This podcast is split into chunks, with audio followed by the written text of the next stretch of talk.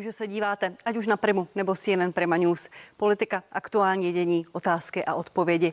Naše pozvání do první části přijali paní Markéta Pekarová Adamová, předsedkyně TOP 09 a poslankyně. Dobrý den, vítejte. Dobrý den, děkuji za pozvání. Rádo se stal pan Karel Havlíček, vicepremiér, ministr průmyslu, obchodu, ministr dopravy, nestraní ve vládě zahnutí. Ano, dobrý den. Dobrý den a rovněž děkuji.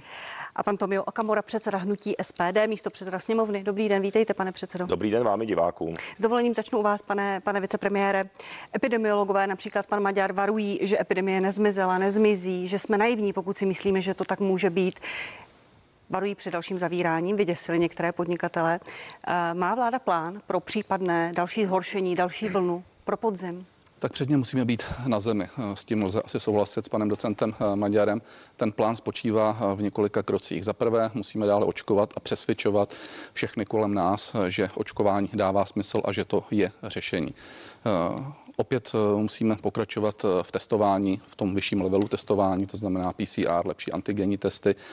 Eh, pochopitelně rozjet sekvenování, což je eh, důležitý eh, další, další krok a dodržovat pravidla minimálně ve smyslu toho, čemu dneska říkáme bezpečná provozovna. Ten projekt jsme rozjeli, například bezpečná restaurace, to znamená, připojují se do něj tisíce a tisíce dalších podnikatelů, kteří dodržují určitá specifická pravidla, která jdou dokonce nad rámec ještě toho, co dneska je nezbytně nutné, hygienické předpisy, dezinfekce a tak dále.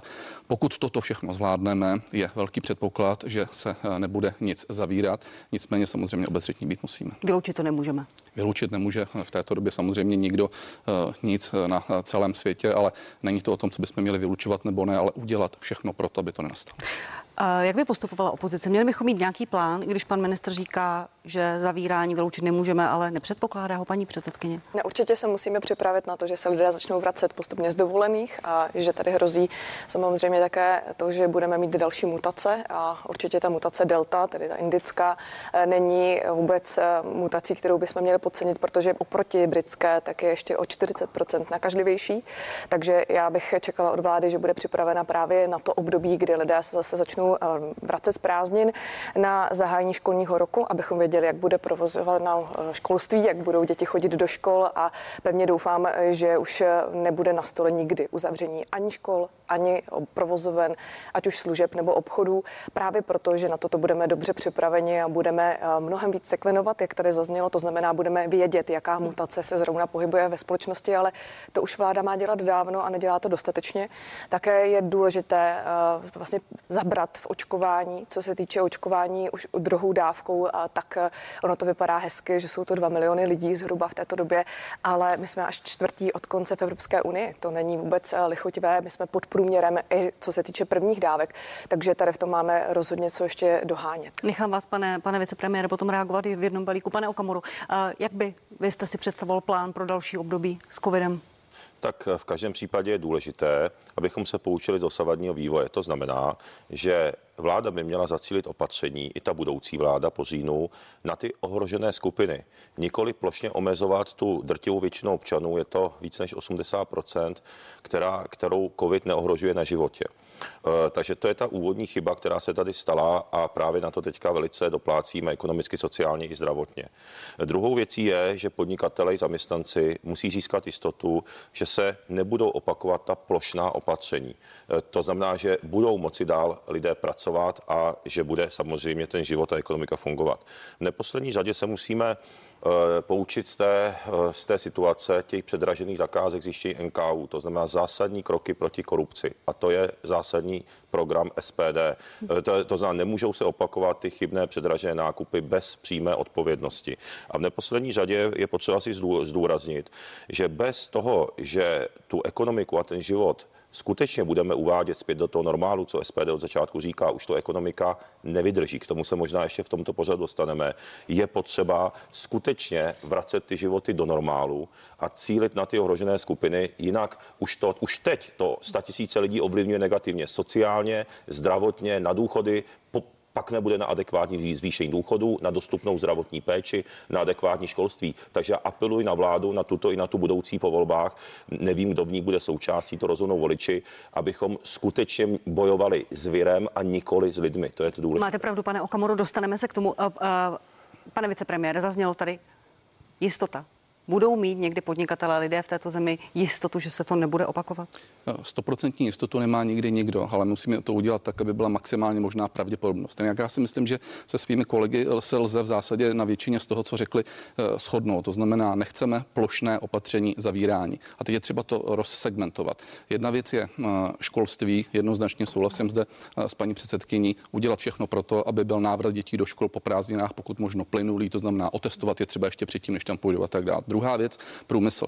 My jsme se vyzkoušeli a je to dobře, že jsme nepodlehli tomu a myslím si, že to bylo klíčové rozhodnutí, které padlo v březnu tohoto roku, že jsme nezavřeli průmysl, průmysl se stal součástí a vyzkoušeli jsme si tam, jakým způsobem se tam testuje a de facto poté jsme zlomili vlastně i tu křivku toho, že se to začalo lepšit. A samozřejmě ty malé obchody a to je ta bezpečná provozovna. A ještě bych jenom dodal jedinou věc.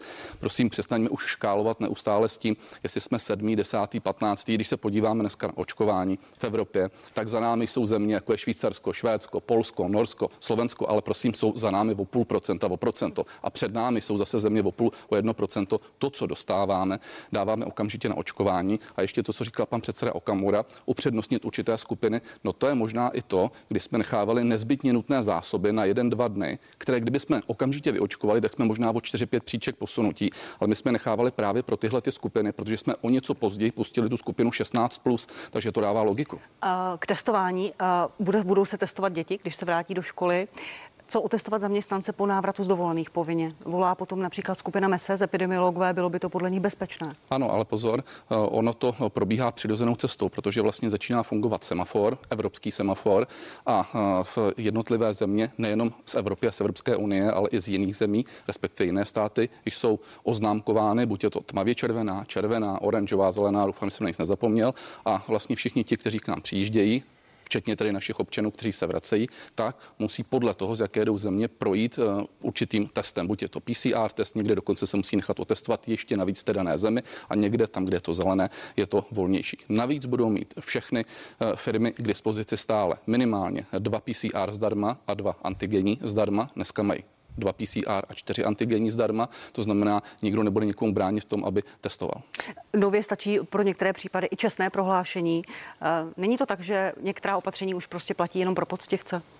Eh, máte pravdu, že tak, jak se eh, připravovala celá řada různých opatření, tak se to dělalo tak, aby jsme pokud možno do toho dostali eh, maximální množství lidí, proto jsme akceptovali samotesty, proto jsme akceptovali čestná prohlášení, proto taky v určitou dobu určitá odvětví měla různé požadavky. Teď se to všechno sjednotilo a od 1. července navíc začne platit ten evropský standard. Já záměrně neříkám nějaký pas, ale standard. Dostaneme se k tomu. Který, který do značné míry toto všechno vyřeší. A k tomu zrychlení očkování, jak říkala paní předsedkyně Jaromír Jágr, teď odmítl být tváří očkovací kampaně, nechce se nechat očkovat. Jak, jaký to podle vás bude mít na lidi vliv?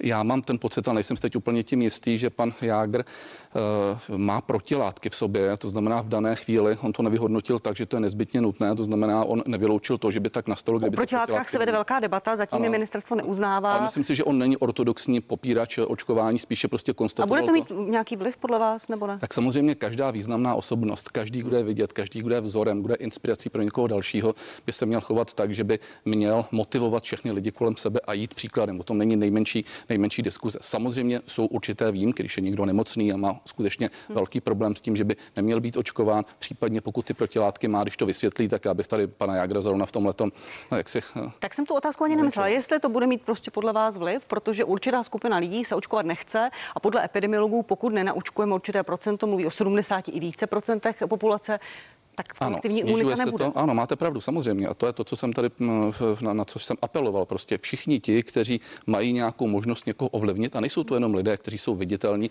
jsou to lidé, kteří jsou na úrovni učitelů, jsou to lidé, kteří jsou na úrovni municipalit, jsou to v podstatě lidé, kteří mají určitý třeba i lokální vliv, tak by měli přesvědčovat. Včetně třeba mladé generace. Já jsem docela měle překvapen, za těch posledních několik dní se to rozhýbalo s generací 16+, nejenom tedy proto, že má tu možnost, ale že ten zájem o to je.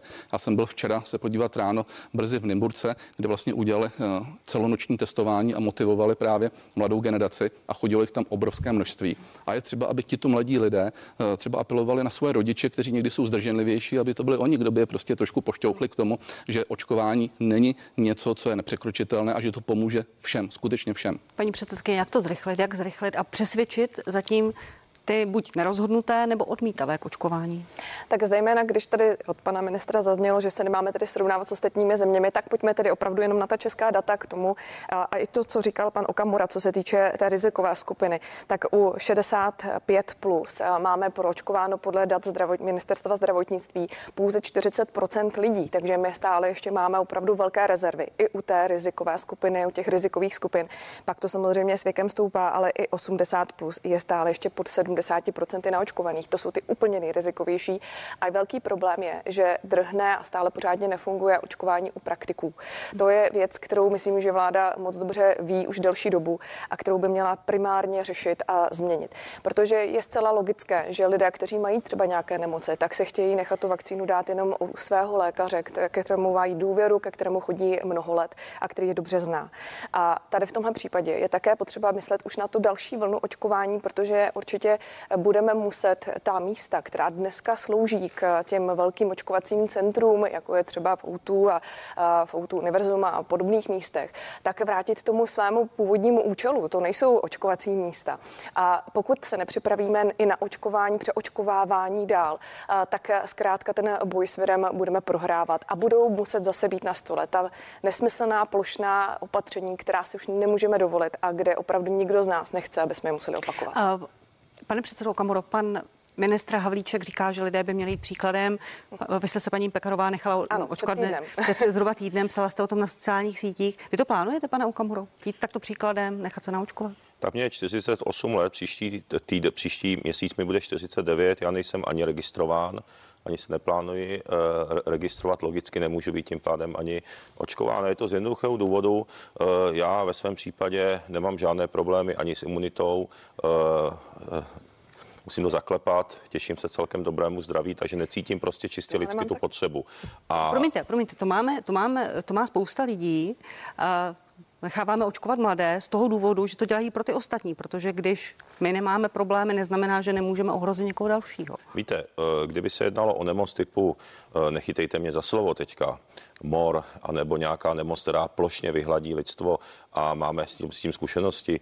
Já jsem naočkován z dětství, pamatuju si na to, tetanus, žloutenka, to jsou desítky let prověřené vakcíny. Já nejsem proti očkování.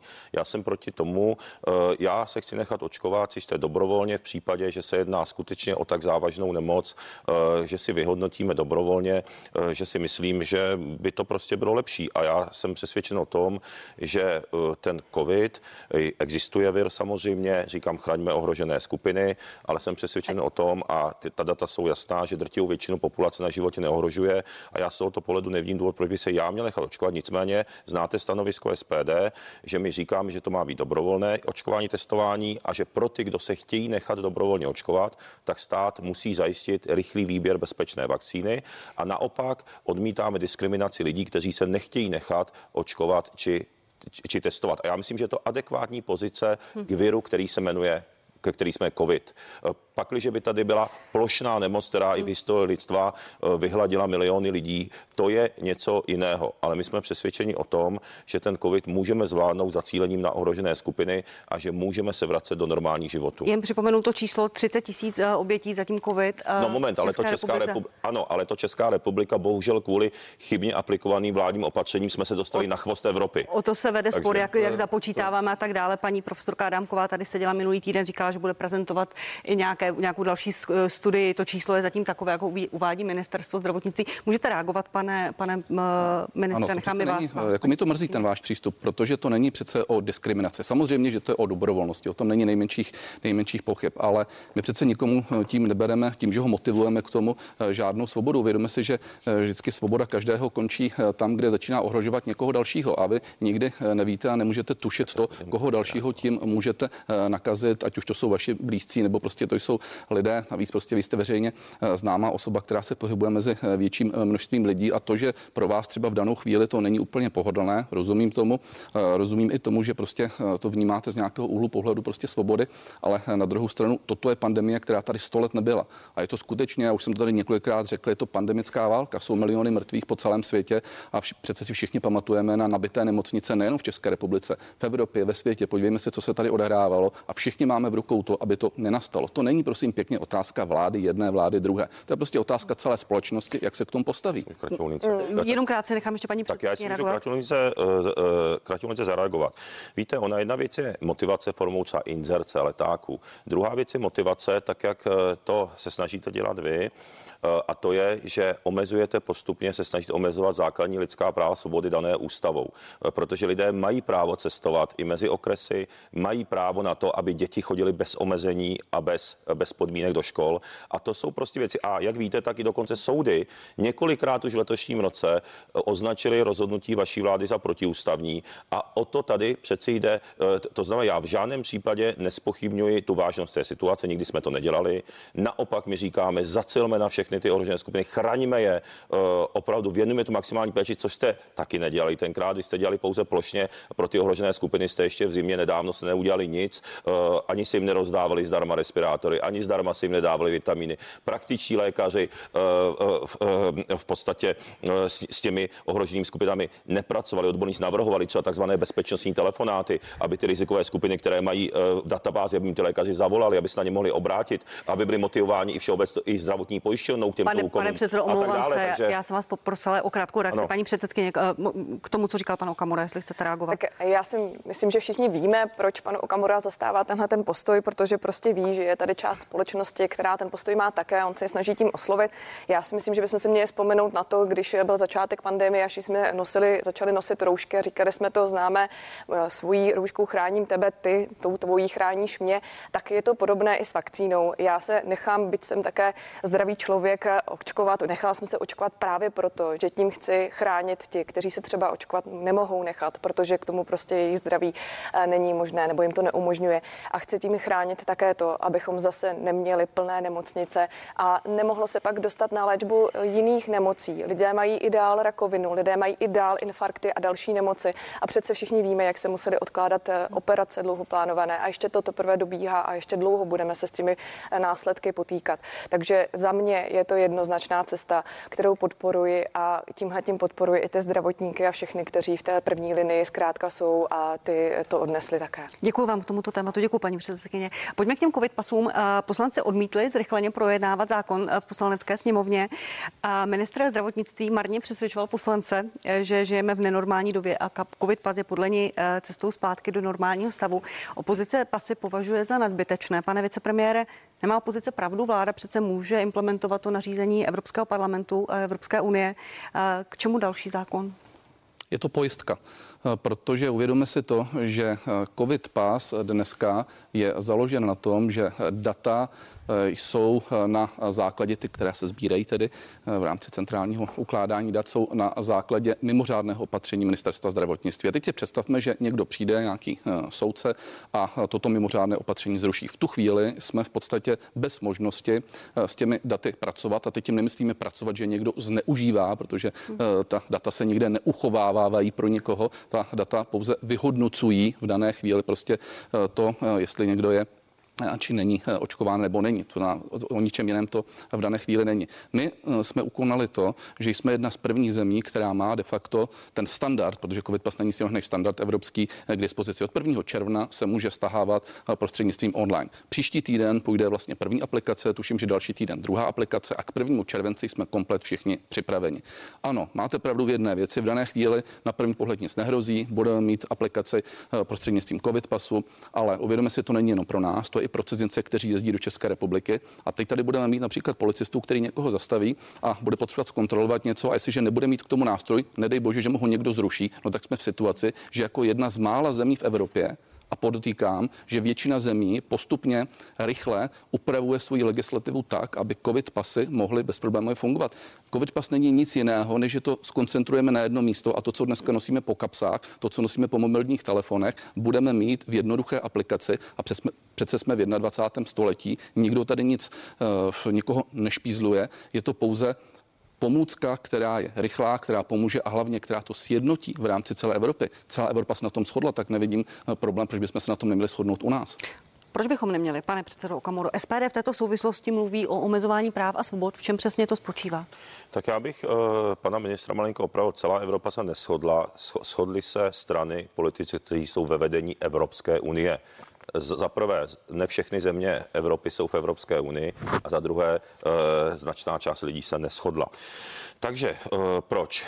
Protože za prvé, Očkovací průkazy už existují. Za druhé, cestovat se dá i bez covid pasu. Za třetí, já bych to aplikoval skutečně bez dalšího dalších průkazů, dalšího mm, kontroly soukromí lidí a tak dále, protože třeba já vám dám k tomu cestování, mluvíte o cestování. Vycházejme ze seznamu zemí, kde je jaká situace. Tam, kde ta situace je kritická, Indie podobně, tak samozřejmě nastavme přísné podmínky, aby se k nám tací lidé nedostávali. Vy jste indická studentka, která se nám tady dostala minule a pak uh, s tím byly problémy. V případě zemí, které mají tu situaci dobrou, když mluvíme zrovna u těch evropských zemích, o těch přeci víme moc dobře bez, covid pasu, jaká je tam situace, tak samozřejmě si lze to řešit třeba formou čestných prohlášení. Vzpomeňte na Chorvatsko. Chorvatsko to e, e, taky tak to řešilo. Lze to čestné prohlášení například někam odeslat mailem, tak se to řešilo. To není výmysl o Kamury. E, prostě, prostě mm, nesešňorovávejme ty svobody lidí na základě eh, prostě mm, covidové v úvozovkách paniky, byť je to samozřejmě závažná situace, to všechno říkám, ale neomezujme plošně svobodné lidi, zdravé lidi, lidi, kteří nejsou přímo ohroženi dalšími a dalšími průkazy a nařízeními. Právě promiňte, proto... promiňte, pane předsedo, a nebylo by to, jsme tady v celosvětové pandemii s nemocí, o které ještě pořád mnoho nevíme, nebylo by to jednodušší, umožníme některým lidem cestovat a na druhé straně některým lidem vydělávat no, peníze. On totiž ten takzvaný covid pas, já vím, jak to dopadá. Jednou se udělají covid pasy, nějaké průkazky, pak se k tomu přidá, že už s covid pasem budete muset do restaurace, do práce, za zábavou, naštěvovat se zájemně. To je postupná salá metoda. A já jenom připomínám. Z čeho to, to usuzujete, když říkáte, že víte, že to tak dopadá? no tak eh, to vidíme na státní byrokraci. Když se jednou něco zavede, tak už se to nikdy nezbavíme. Jako jo, to znamená, uh, chtěl jsem jenom říct, ale já si vezmu na pomoc vyjádření odborníků a Českou republiku. Odborníci, a četli jsme to všichni médií, říkají, že v České republice z 10 milionů občanů 4 až 5 milionů má přirozenou imunitu. To znamená, uh, například lidem je potřeba umožnit, a to opět vláda nedělá, aby si udělali zdarma testy na protilátky a ty by se měly také uznávat a ne vlastně uh, podprahově tlačit lidi do toho očkování, protože tady je skutečně polovina občanů podle odborníků, kteří vůbec jsou imunní, ani by nikoho nemohli nakazit, aby, ani by to nepřenášeli. A vy je vlastně těmhle těma krokama tlačíte postupně do toho očkování. A to je ten problém, kdy SPD hájí ten zdravý rozum, ten normální svět, který tady byl do loňského jara. A tam se prosím pojďme vracet. Vy se nám snažíte vytvářet dojem, byť třeba v dobrém úmyslu, že ten normální svět je ten, který tady je teď ale on není. Vzpomeňme si na to, co bylo do loňského jara a tam se pojďme vracet a proto pojďme dělat maximum. Nechám vás potom reagovat, pane vicepremiére. Paní předsedkyně, proč jsou ty eh, pasy zbytné? Nejsou zbytné, ale my si myslíme, že je zbytná ta česká úprava, ta česká legislativa. Protože Promiňte, to, chvíli... co říká pan, pan vicepremiér, že pokud by zasáhl nějaký soud, tak se tady dostaneme do, do situace, to je, to je která pak nebude obava. řešitelná. To je zbytečná obava, protože eh, tady v tomto případě je to nařízení Evropské unie a jak, jako každé jiné nařízení Evropské unie je platné ve všech zemích Evropské unie bez toho, aby bylo jakýmkoliv způsobem dále implementováno v té zemi. To znamená, my eh, tady to nemusíme dělat, je to už dostatečně ošetřené opatřenou tady touto společnou eh, iniciativou, která už byla schválena, takže už eh, je jisté, že platí. A v tomhle směru opravdu nemusíme být papištější než papež. Prostě je to věc, která platí i v České republice. My souhlasíme s tím, aby se tam ještě navíc přidalo právě měření protilátek, ale tam se odborníci neschodnou na té hranici, kolik jich musí být, na té hladině, aby eh, tedy bylo to platné. Takže toto ještě se musí dořešit, tenhle detail. Předpokládáte, ale... promiňte, zmínili jste to oba dva, předpokládáte, že se to dořeší, protože na tom opravdu schoda není a možná rozhoduje ta buněčná imunita, která je měřitelná velmi obtížně a draze. Já pevně doufám, že se to podaří, protože je tam potom takové vákuum pro lidi, kteří sice prodělali COVID, třeba ještě docela v nedávné době, není jim doporučováno očkování. Oni by se rádi třeba nechali očkovat, ale nemohou z těch zdravotních důvodů, lékaři jim to nedoporučují. A v tu chvíli oni vlastně stále se musí testovat, byť ty protilátky mají a je to nadbytečné a zbytečně drahé. Takže mhm. tady v tomhle případě opravdu se doufám, eh, ti odborníci nakonec dohodnou a doplní se to, ale česká legislativa, jak ještě jednou říkám, není potřebná, máme nařízení. Děkuji. Panu Kamora, ještě bych jenom dodal, že je to jedna z věcí, kde začala panovat ve sněmě širší politická schoda, aby se do těch lidí, kteří nesou diskriminováni, ta skupina těch lidí, kteří mají v sobě ty protilátky a nějak to nastavit, aby to bylo měřitelné, aby ta značná skupina lidí nebyla diskriminována. Takže tady je širší politická schoda, jak jsem to vnímal ve sněmovně. Takže teď je to na ministerstvu zdravotnictví, aby to opravdu co nejrychleji dotáhlo. A já myslím, že je to dotažitelné při dobré vůli velmi rychle. Nechám vás reagovat, pane vicepremiére. Vím, že to je spíš otázka na pana Vojtěcha, na ministerstvo zdravotnictví, že to je odborná debata, ale Rakousko už například tu cestu hledá, umožnit lidem, kteří protilátky mají, aby se nemuseli testovat, nemuseli očkovat. A je tady také nemalá skupina lidí, kteří COVID prodělali, ale nemají ten pozitivní test. Ano, a určitě nikdo nemá nic proti těm protilátkám, pokud tam budou do toho začíněny. Já myslím, že na tom je schoda a fakt nejsem odborník, abych teď tady obhajoval, eh, jestli ano nebo ne, protože vím, že i v té odborné obci o tom je určitá polemika. Mimo jiné, ptejme se taky, proč i ta Evropa vlastně do těch třech eh, oblastí, které se budou uznávat v rámci toho COVID pasu, což je očkování, což je testování a což je prodělání COVIDu, nedala třeba eh, ty protilátky. Nicméně to neznamená, že se lokální jednotlivé, respektive jednotlivé země nedají do toho celou řadu prostě dalších ještě aplikací a celou řadu dalších eh, prostě náležitostí, které budou sloužit té zemi, včetně třeba toho, eh, co říkal pan předseda, to znamená, eh, že to je možné využívat i kdekoliv jinde, ale to můžeme přece dneska tak, jako tak, jestliže prostě dojde daný stát k nějakému závěru toho, že bude ještě krátce regulovat, já nevím, třeba aktivity v kultuře, ve sportu, v podnikání přes prokazování se například očkováním nebo testováním, tak mám dvě možnosti, jak to budu kontrolovat. Buď to budu nosit po papírkách, anebo různá čestná prohlášení, to, co třeba říkal pan předseda Okamura, což se mi zdá v dnešní době naprosto šílené. Nemluvě o tom, že se to dále chce padělat, nemluvě o tom, že si nedovedu představit, jak to budu posílat mezinárodně někde mailem, faxem a tak dále. Tak proto se tady sjednotila platforma, nic jiného, nic více, nicméně na té evropské úrovni, kde to je všechno skoncentrováno přes QR kód a je to tak, že v podstatě, ať jsem u nás, v Itálii, v Belgii, kdokoliv se na mě podívá, zjistí to. Jediná diskuze, kterou tady já vnímám mezi námi, je ta, jestli je nezbytně nutná úprava legislativy nebo ne. Jinak si myslím, že snad se na tom shodneme. Ano my jsme jenom obezřetní. Vemte si, co se stalo s pandemickým zákonem. Do značné míry nás opozice natlačila k tomu, že se nepojede podle nouzového zákona, který byl pohodlnější a mohlo se podle něj uvolňovat. Museli jsme udělat pandemický zákon. Ten pandemický zákon samozřejmě byl volnější. No a potom samozřejmě přichází soudci, nejvyšší správní soud a říká, ale ten eh, pandemický zákon nikoliv takhle, nemohli jste udělat toto, nemohli jste udělat toto. A jsme v situaci, kdy aniž bychom to chtěli v té chvíli, že bychom chtěli podle jiného režimu, no, tak museli jsme tak učinit a ve finále uh, pochopitelně uh, posloucháme to, že je to celé, celé, celé naše vina. Tomu se chceme vyhnout, protože co pak budeme dělat, až přijde nějaký soudce a řekne, že tedy eh, není možné s těmi daty takto pracovat. Nechám vás oba reagovat. Nenáviděný nouzový stav, paní předsedkyně, panu Kamara tak. se také nadechoval. Je dvě, dvě věci k tomu, co říkal pan ministr. Za prvé, nouzový stav pochopitelně vám vyhovoval velmi, protože zejména zakázky eh, šly dělat bez výběrových řízení a vidíme v rozhodnutí NKU, jak jste si počínali, jak moc peněz se tam ztratilo a jsou to opravdu miliardy korun. A chápu, být takovými určitými neomezenými vládci se vám líbilo na tu dobu, ale to opravdu není možné. A my jsme eh, v tomhle případě, a to je ta druhá věc, eh, samozřejmě spolupracovali na pandemickém zákoně, ale ani jeden z těch soudů neřekl, že špatně ten zákon jako takový, jenom to, že jste nebyli odůvodňovat správně mm-hmm. ta rozhodnutí a opatření. Přečtěte mm-hmm. si ty rozsudky toho soudu. Takže tady v tomto případě. Říkáte je ústavní soud teď, ne ten nejvyšší správní. Nejvyšší správní soud říká, že podle toho pandemického zákona přesně, nejde plošně takto zavírat tak, paní předsedkyně. No a právě to je důležité si rozmyslet, jestli je to nutné. Te, například malý obchod, asi se všichni shodneme, že když byly možné otevřené supermarkety po celou dobu a lidé tam prostě chodili řešit své základní životní potřeby rozhodně, tak proč by nemohla být s těmi samými věcmi, které se dají koupit v supermarketu otevřená třeba malá prodejna a toho jednu dobu nebylo možné. Byly tam přepáskované, byly tam přepáskované. stejně mohla říct o sportu, o kultuře a pak by ta mobilita byla 80-90% a do dneška bychom tu měli trojnásobnou incidenci. Dovolím si, dovolím si pokračovat. Myslím si, že i jiné země v Evropě ukazují, že třeba školy nebyly uzavřené tak dlouho a podobně. Jedno z těch rozhodnutí nejvyššího správního soudu se týkalo právě mateřských a základních škol a je to tedy jasný, že jste šli nad rámec toho, co bylo nutné, respektive jste neuměli odůvodnit, že to, co jste udělali, bylo skutečně to, co vedlo k tomu, že by se epidemie dostávala pod kontrolu. To, že jste to nechali rozbujet a tak dál, to už je druhá věc a na jinou diskuzi. Pan pan Okamura, chtěl jste ještě reagovat? Tak, pane já bych tady poznamenal, že poslanecký klub SPD byl jediným poslaneckým klubem ve sněmovně, který hlasoval proti pandemickému zákonu a právě z těchto důvodů my jsme říkali, že je to pouze jinak pojmenovaný nouzový stav na další rok. Všechny ostatní strany hlasovaly pro, bylo to, je to vlastně převlečený nouzový stav. A to jsou přesně ty důsledky, eh, kdy vlastně jsou aplikována plošná opatření, která omezují ty základní lidská práva a svobody a zároveň jsou chybně odůvodněná.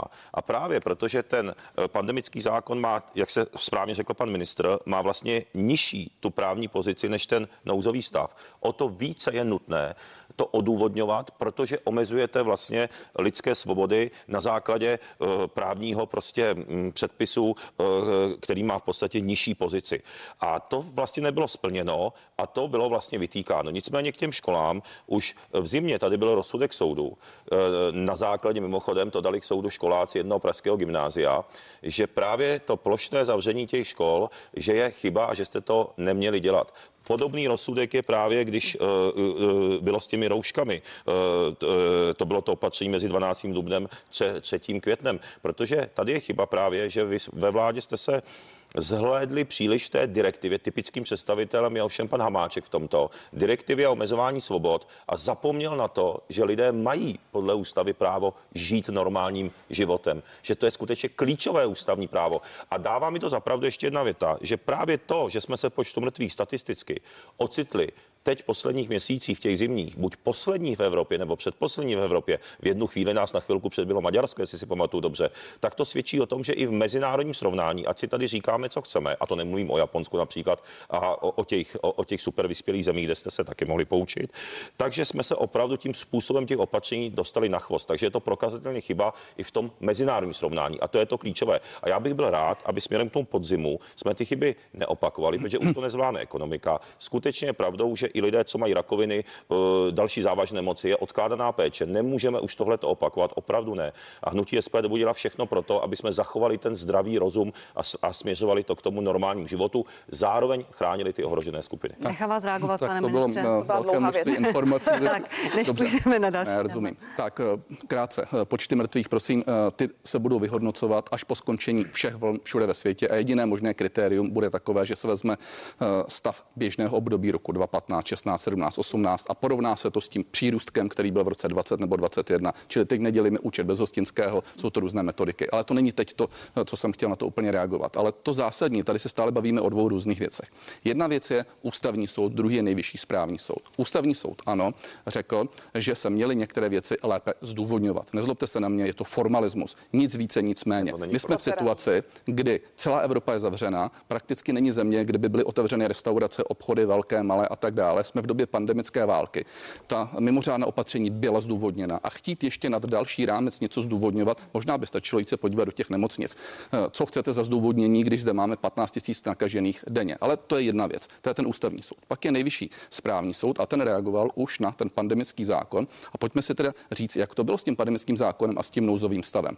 My jsme ortodoxně netrvali na tom, že musí být jenom za každou cenu nouzový eh, stav, ale nouzový stav umožňoval v té kritické době skutečně manevrování eh, tak, že jsme byli schopni rychle reagovat. Vzpomeňte si na tu eh, emotivní diskuzi ve sněmově. V době, kdy jsme měli 15 tisíc nakažených za den, tak sněmovna nám zatípla další nouzový stav a nebýt konstruktivního jednání hejtmanů, kteří se postavili proti svým eh, stranám, kteří byli ve sněmovně a rozhodovali to ze stranických sekretariátů, tak skončil nouzový stav a my jsme museli v době největší pandemie všechno otevřít. Donutili jste nás k tomu, že jsme si vzali 14 dní a do těch 14 dnů jsme museli udělat pandemický zákon. Ten pandemický zákon jsme nechtěli, ale respektovali jsme ho. Prošel i vaší rešerží, vašich právníků a ano, je volnější. To já s tím souhlasím, to, co říkal pan předseda Okamura, že není ideální. Ale uvědomme si, že kdybychom podle toho pandemického zákona v daný den všechno otevřeli zase, no tak jsme v té situaci, co jsme byli. Prosím, jedna věta, jedna věta, půjdeme na další téma, protože pandemický zákon úplně nebyl předmětem té diskuze, ale nechám vás reagovat. Na přípravu tohoto zákona měla vláda mnoho, mnoho měsíců. Už První angažmá pana Vojtěcha až jako ministra měl začít s přípravou, pak se ještě vystřídali další tři. A ještě jedna nehoráznost, která tady zazněla, že to budeme srovnávat ty počty mrtvých až po pandemii, tak už to můžeme srovnávat teď. Tak za první čtvrtletí tohoto roku ta nadumrtí v České republice, ty množství vdov a vdovců, kteří tady přibyli, jsou prostě enormní. Je to zhruba 15 nebo 17 Bere, Berete si je nyní jako rukou Takže volbami, nezlobte se ne, na mě. Nic takového. Teprve poté, vy jste si, až skončí pandemie, je možné se jim podívat do očí, jestli jste to zvládli se jich no, zeptat teprve poté je možné dělat Tak já, by, já bych jenom krátce komentoval. Já uznávám, že ta situace byla nová na jaře, byla to obtížná situace, všichni, pro, pro všechny nás to bylo nové. Takže já v žádném případě nechci tady okopávat nohy těm, kteří se snažili nějakým způsobem s tím pracovat. Ale pojďme prostě k faktům. Já se snažím jenom argumentovat, že jste se měli víc třeba dívat do toho zahraničí, měli to být, mělo to být uvážlivější, rozumnější, eh, zdůvodnitelnější a byli bychom na to určitě lépe. Ale to, co chci říct, ten fakt je, vy jste říkal, že v tom nouzovém stavu, že pomohli hejtmani. Jenže, pane ministře, vy jste zapomněl na to, že ta atmosféra byla taková, že právě na základě těch chaotických půlročních opatřeních, kdy jsme začali selhávat i vůči světu, i vůči srovnání se světem, tak tam právě došla trpělivost části poslanecké sněmovny, včetně SPD. Ne. A tak, takže vy jste teďka vytáhli jeden bod, jeden okamžik uh, ty hejtmany, ale ono to mělo dlouhodobý ne. vývoj. Vy jste zcela selhali jako opozice a, a být po vašem, tak se otevíralo to dané pondělí ne. a celá republika se otevřela. A dneska jsme v úplně jiné situaci. Ne, ne, my jsme říkali... Vaši hejtmani, nebo ne, vaši ne, ne, hejtmani. My ne, my ne, ukazujte sem. Ale já jsem jenom chtěl říct jednu věc. My jsme od začátku říkali, zacilme opatření, zacilme na ohrožené skupiny. My jsme neříkali, eh, že má být plošné, plošný zmatek, plošný chaos. Jenom připomínám. Jo, ale znovu chci říci, že tam to mělo ten vývoj z toho důvodu, že jsme chtěli zastavit už ta plošná opatření, která dokonce ústavní soud už vám schazoval ze stolu. A o tom to bylo přeci. My jsme zase chtěli chránit zdraví. Děkuji no, vám. My to... taky, tak tam je schoda. Děkuji vám k tomuto tématu. Pojďme na událost tohoto týdne. Evropský parlament ve čtvrtek jasnou většinou hlasů odsoudil střed zájmu premiéra Andreje Babiše.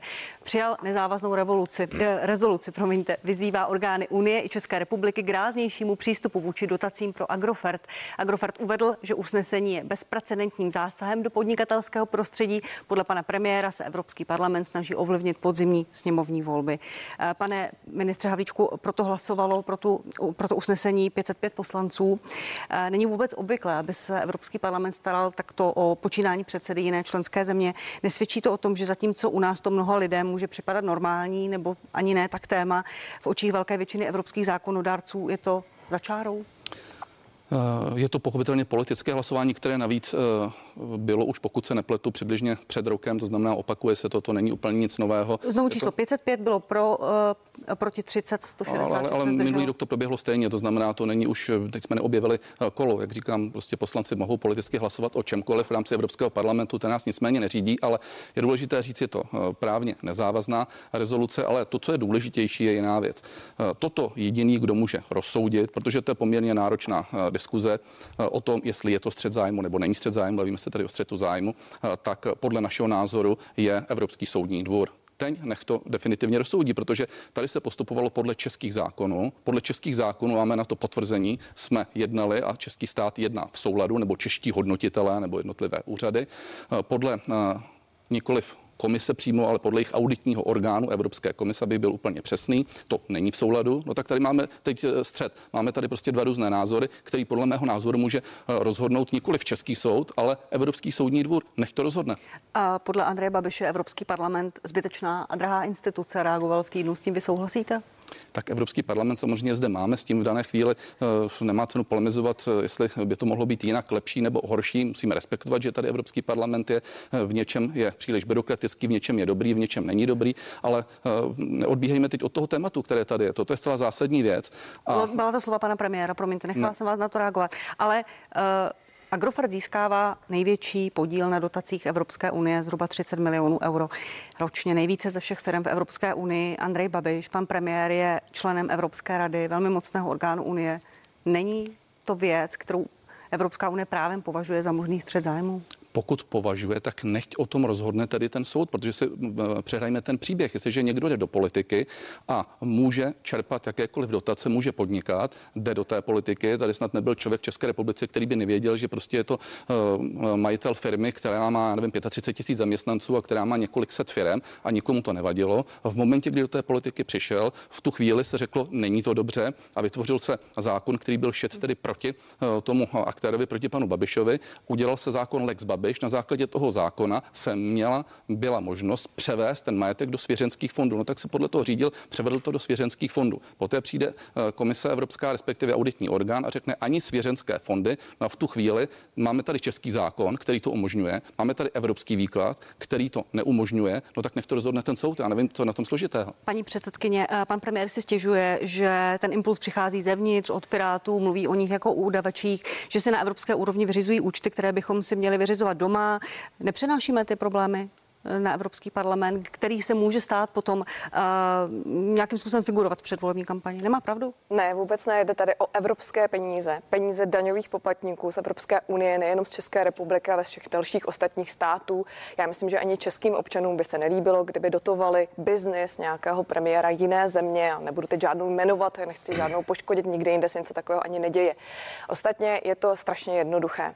Nikdo nezakazuje panu premiérovi, panu Babišovi být premiérem. Nikdo mu nezakazuje vlastnit Agrofert. A nikdo mu dokonce nezakazuje, aby ten Agrofert pobíral dotace. Jen to zkrátka nelze vše zároveň. To je celé. A pan Babiš ten umí skvěle jak na jedné straně tak jako fňukat a na druhé straně kopat, tak jak to předvádí teď vůči koalici spolu či vůči koalici Pirátu a stanu. A to je teď jeho taktika, jakým způsobem odvádět tu pozornost, ale takhle jednoduché to je. A pokud tedy chce pobírat dotace, pokud neumí jeho firma bez dotací fungovat, neumí bez nich se udržet na trhu nebo být konkurenceschopná, tak eh, zkrátka musí odejít z politiky. Je to takhle jednoduché a nedá se to nějak obhájit, kdybyste se snažil sebe hezčími větami. A ještě dodám poslední větu. Natolik eh, konstruktivní opozici v pandemii opravdu neměla žádná vláda, pane ministře. Ale co, jsme co dlužně, se týče, paní předsedkyně, co no, jsme dlužně? tak eh, já ten účet jednou vystavím. Ale co se týče právě tady tohoto střetu zájmu, tak tam se snažíme ochránit peníze daňových poplatníků, nicméně nic víc. Pane, pane předsedo Okamoro, vaši dva poslanci, eh, pan Hinek Blaško eh, hlasoval proti té deklaraci, jeho kolega Ivan David se hlasování zdržel. Co SPD na to je rezoluce vadí? Tak my máme konzistentní postoj. Nás vůbec nezajímá Andrej Babiš eh, jako osoba. Nás zajímá to, aby činy českých občanů, které se stanou v České republice, podle českých zákonů, tak aby to posuzovali české soudy a české orgány. My jsme vlastnecká strana a opravdu SPD se odmítá řídit programově, tím myslím, eh, podle toho, co nám diktují nějaký cizinci, kteří ani neumí česky a chtějí nám říkat, jak my tady máme žít. To myslím, že je opravdu úplně proti našemu přesvědčení a tam někde z Bruselu a hlasují o nás. To, to znamená, my chceme, aby tuto kauzu, ať je to Andrej Babiš nebo kdokoliv jiný, jo, eh, tak aby to rozhodli co nejrychleji ty české soudy. Já už tomu vyzývám dlouho. Ovšem české soudy eh, fungují tak, že to funguje celá léta. A aby tedy řekli, zdali Andrej Babiš postupoval souladu se zákonem nebo nepostupoval. A potom musí být padni komu padni. Eh, to znamená politické deklarace v Evropském parlamentu, kde například teďka projednávají nový pakt pro migraci, že má znovu přijímání nastat migrantů do Evropy. Opravdu takovouto institucí my se říct nebudeme, ale musím říct, eh, co tady padlo, že Andrej Babi říkal, že, ne, že je evropský plán zbytečný. No tak to je pokrytectví ze strany pana premiéra, protože my už jsme ve sněmovně navrhli 14krát referendum o vystoupení z Evropské unie, aby občané České republiky mohli hlasovat o své budoucnosti ve své zemi. A hnutí ano vždycky hlasuje proti. Eh, to, to znamená, tady opravdu, eh, jestli si myslí, že je něco zbytečného v Evropském parlamentu, tak ať jeho slova přejdou v činy a ať konečně podpoří návrh SPD na referendum o vystoupení z EU, aby občané sami mohli rozhodnout, jakou budoucnost chtějí mít ve své zemi. Pane vicepremiér, nechám vás reagovat i na pana Okamoru, i na uh, paní Mně ta uh, diskuse připadá trochu, trochu absurdní. Uh, my přece nechceme nic jiného, než aby jsme se chovali, beru teď zpátky ty dotace, aby jsme se chovali podle zákona. Paní předsedkyně říká, nám nejde o nic jiného, než abychom chránili zájmy českých občanů, abychom ochránili jejich peníze. No, českých, evropských. Nebo evropských, dobře. No, jsou no, ano, že jsme si na to nevzpomněli před 10, 12, 13 lety, kdy se tady v igelitkách prostě předávali 100 miliony korun, kdy tady bylo cinklé úplně všechno. Když se podívejte, jak tady byla skorumpovaná doprava, jak tady byla skorumpovaná obrana, jakým způsobem se tady uh, realizovaly zakázky informačních systémů, technologií. To byly desítky miliard, kde se okrádali všichni v přímém přenosu a tady se čerpe pojďme, dotace promiňte, zákonným do, do způsobem. Byť je pravda, že ten zákon vykládá Evropa jinak, než ho vykládáme třeba my naše, naše, naše právo. A my nechceme nic jiného, než aby to rozhodl prostě nezávislý Evropský soud že se v tom Palermu tak skvěle podnikalo panu Babišovi, když to bylo tak strašné, jak to teďka líčíte.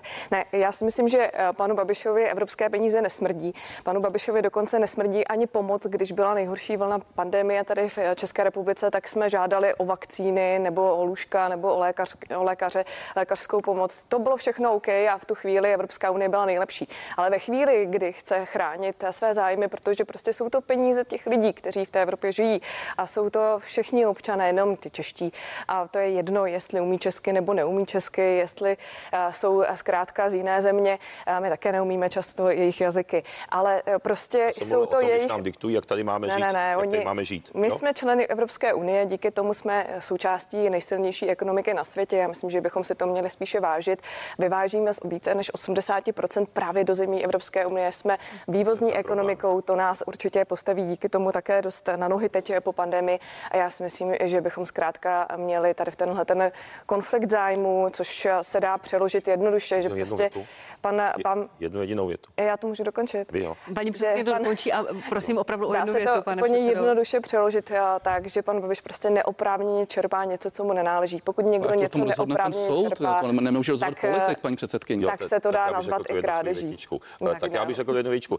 Paní předsedkyně TOP 09, mě ta zarazilo vaše ekonomická znalost, protože eh, jako vychvalovat a říkat, že výhodou České republiky je, když 80% exportujeme do jedné země. Ne jedné, eh, Evropské unie. eh, Ano, ale To není eh, jedna země. Pozor, Evropská země z toho je ale 80% do Německa. Jako, Není. Právě protože je Evropská unie. A já chci jenom říci, že 80% Evropská unie, ale přeci my musíme diverzifikovat vývoz. Mm. Právě proto, aby jsme byli stabilnější, proto musíme rozšiřovat trhy i do těch rozvojových zemí, i do trhu mimo Evropu. To je základní přeci ekonomika, kam my potřebujeme jít. A ne se vychvalovat tím, že většinu 80% jde do Evropské unie. To je přeci chyba naopak. To je přeci chybné postavení, které destabilizuje právě při těch krizích postavení České republiky a postavení českého průmyslu. Takže to přesně naopak. Měli bychom se méně orientovat na export do Evropské unie a více orientovat na země, eh, které jsou třeba v Africe, v Jižní Americe, v Ázii a to zajistí další tu ekonomickou stabilitu. Mimochodem. Nechám To s vámi tedy vůbec nesouhlasím. Tak, pane děkuji. Nechám reagovat pana Havlíčka, jde tady o pana premiéra, vaše hnutí. Eh, Tak eh, tady toho padlo hodně, ale eh, to, že exportujeme 80% do Evropské unie, že v ní jsme ještě neznamená, že nemůžeme exportovat i někam jinam. To znamená, obé může být bezproblémově a samozřejmě, že musíme posilovat i mimo Evropskou unii, ale objektivně, pane předsedo, vstup do Evropské unie nám ekonomicky pomohl. A pomohl podnikům, pomohl občanům, pomohl všem. Věc druhá je ta, že Evropská unie samozřejmě nefunguje vždycky zcela ideálně a není to o našem servilním přístupu vůči Evropské unii, je to o našem sebevě- sebevědomém přístupu, ale není to o tom, že bychom od někud měli utíkat. Děkuji. Pane Havlíčku, vy povedete kandidátku v jeho českém kraji. Tak toto schválilo va- vaše hnutí. Kde bude ano hledat partnera pro případné sestavování vlády? A prosím, neříkejte mi tady nikdo z vás, že se koalice sestavují po volbách, to víme, ale voliči přece mají právo vědět, když vám dají hlas, jak bude vypadat exekutiva. No ale já vám nemůžu odpovědět jinak, než že se to rozhoduje po volbách. Já sám nejsem úplně příznivcem žádných x koalec, truc koalec, trojkoalec, dvojkoalec, pětikoalec, které dopředu vlastně říkají, kdo s kým kde eh, bude, protože podle mého názoru eh, jak si prostě vzdor a možná nenávist vůči někomu vám umožní udělat nějakou koalici před volbami, ale vždycky se všude rozhodovalo po volbách. To znamená, počkejme, jak ty volby Je dopadnou. nějaké hnutí pro vás absolutně vyloučené? Pan, pan premiér se velmi vymezuje vůči Pirátům. Například Dá se z toho usuzovat, jestli uh, s koalicí spolu ano, s, s Piráty a s hnutím stane ne? Opravdu je to předčasné tohleto komentovat. Počkejme si, jak ty volby dopadnou. Já v nich každému přeju prostě, aby eh, se mu podařily jeho ambice a cíle a poté se teprve budou rozdávat karty nikoli předtím. Paní předsedkyně. Tak my máme samozřejmě jasno, nikdy nebudeme spolupracovat eh, se stranami, které jsou extremistické či populistické natolik, že se prostě nedá důvěřovat jejich programu Tak a mezi ně patří samozřejmě výjima eh, SPD a KSČM a oni by s námi určitě také nechtěli spolupracovat, a také hnutí ANO a to říkáme zcela jasně, otevřeně již dá, dávno, to není nic nového. A já jenom bych tady k tomu chtěla poznamenat, že tady je vidět, jak se ta současná kampaň trochu začíná vyostřovat, zejména tady kampaň hnutí ANO, kde místo nějakého programu, místo nějaké nabídky voličům se začíná pan Babiš uchylovat k strašení před imaginárními imigranty. Mohl by se s panem Okamorou chytnout za ruku, jít na české hranice a tam ty imigranty hledat, kteří chtějí do České republiky. Myslím si, že je to podobné strašení, jako kdybych tady strašila občany předtím, nebo spíš jim slibovala, že je zachráním před tím, eh, že nedovolíme nějaké aktivní sobce v České republice vybuchnout. Eh, Ono je to úplně na stejno. Takže já si myslím, že tady v tom je jasno a naše koalice má jasný program spolu21.cz, najdete ho tam. Děkuji, pane, pane předsedo. Vy jste v, eh, v posledním rozhodu v právu vyloučil spolupráci, cituji, s extremistickými piráty, řekl jste, a vymezil jste se i proti TOP 09 a celé koalici spolu. Vyplývá to z toho, že to je nepřímá nabídka pro spolupráci s hnutím ANO? Tak eh, po, té, co právě vaše televize zveřejnila výrok Ivana Bartoše, že by mu nevadilo, kdyby za 15 až 20 let byla Evropa muslimská, tak takto extremistické výroky to skutečně vůbec nepřipá v úvahu. To SPD s tím zásadně nesouhlasí. Promiňte, je to výrok z roku 2009. Pan No předseda a... Bartoš řekl, že to byla mladická nerozvážnost. tak jenom. mladická nebyla, protože před několika lety se zúčastnil osobně demonstrace v Praze uprchlíci vítejte. No to znamená, tyto extremistické postoje koalice Pirátů a stan, to je pro nás nepřijatelné. A co se týče TOP 09, eh, sami víte, že váš eh, ex-poslanec dneska už Dominik Ferry řekl, že by Česká republika mohla přijmout 4 tisíce migrantů. A váš eh, ex-poslanec, v té době ještě poslanec Miroslav Kalousek řekl, že pak, když se koalice spolu v příštím volebním období dostane do vlády, že se přijme euro. No takže opravdu strany, které chtějí přijímat migranty a euro, a tady bych chtěl zdůraznit, protože vy pořád na tiskovce jste spolu, to znamená, kdo volí spolu, tak volí vlastně koalici Pirátů a stan. To znamená, my chceme spolupracovat se, se stranami, kde najdeme zásadní Máme už jenom 20 průsečíky. vteřin, pane Okamuro. Hnutí ano, jako po- potenciální koaliční partner. Ano? Budeme jednat se všemi, kteří budou chtít prosazovat základní programo, programové body SPD.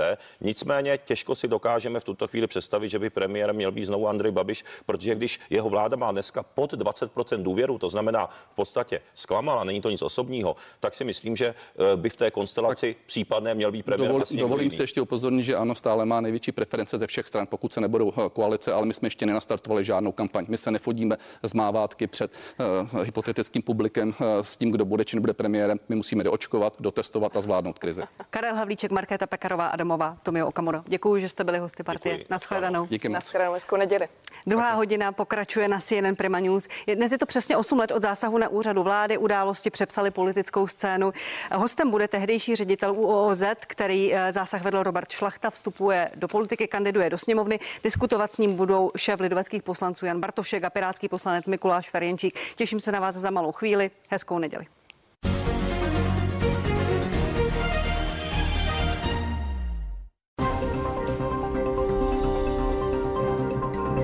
Nový den, to je ranní spravodajský blok